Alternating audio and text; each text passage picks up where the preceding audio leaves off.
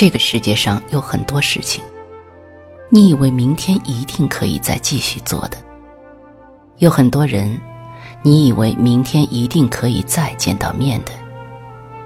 于是，在你暂时放下或暂时转过身的时候，你心中所有的，只是明日又将重聚的希望。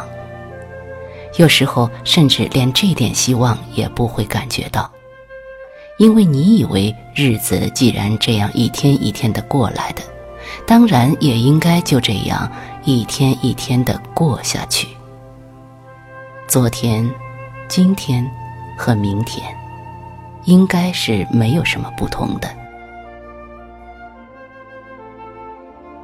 但是，就会有那么一次，在你一放手、一转身的那一刹那。有的事情就完全改变了。太阳落下去，而在它重新升起以前，有些人就从此和你永绝了。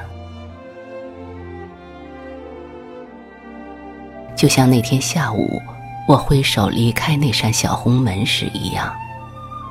小红门后面有个小院子，小院子后面有扇绿色的窗户。我走的时候，窗户是打开的，里面是外婆的卧室。外婆坐在床上，面对着窗户，面对着院子，面对着红门，是在大声的哭着的。因为红门外面走远了的，是她疼爱了二十年的外孙女，终于也要像别人一样出国留学了的外孙女。我不知道那时候外婆心里在想些什么，我只记得，在我把小红门从身后带上时，打开的窗户后面，外婆脸上的泪水正在不断的流下来，而那是我第一次看见外婆这样的激动，心里不免觉得很难过。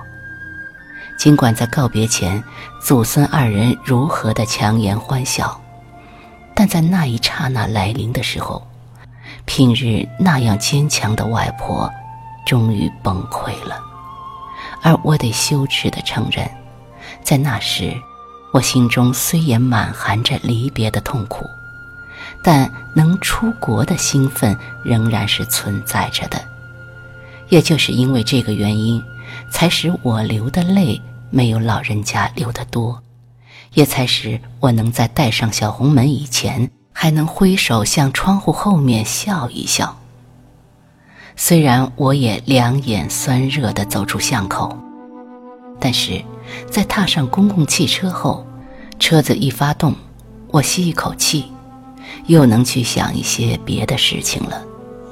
而且，我想，反正我很快就会回来的。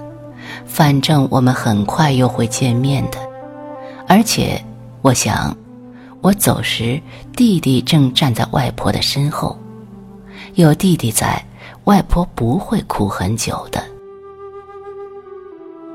外婆真的没有哭很久。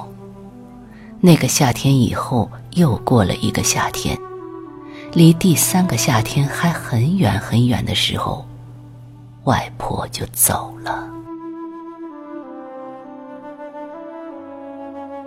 家里的人并没有告诉我这个消息。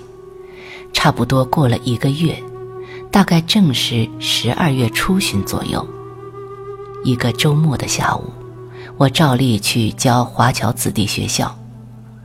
那天我到的比较早，学生们还没来，方桌上摆着一叠国内报纸的航空版，我就坐下来慢慢的翻着，好像就在第二张报纸的副刊上。我看到一则短文。一瞥之下，最先看到的是外祖父的名字。我最初以为是说起他生前的事迹的，可是再仔细一看标题，竟是石炳林先生写的“敬晚岳景涛先生德配宝光莲公主”。而我当时唯一的感觉。就是，手脚忽然间异常的冰冷，而我才明白，为什么分别的那一天，老人家是那样的激动了。难道他已经预感到，小红门一关上的时候，就是永别的时候吗？而这次，轮到我，在一个异国的黄昏里。无限懊悔的放声大哭起来了。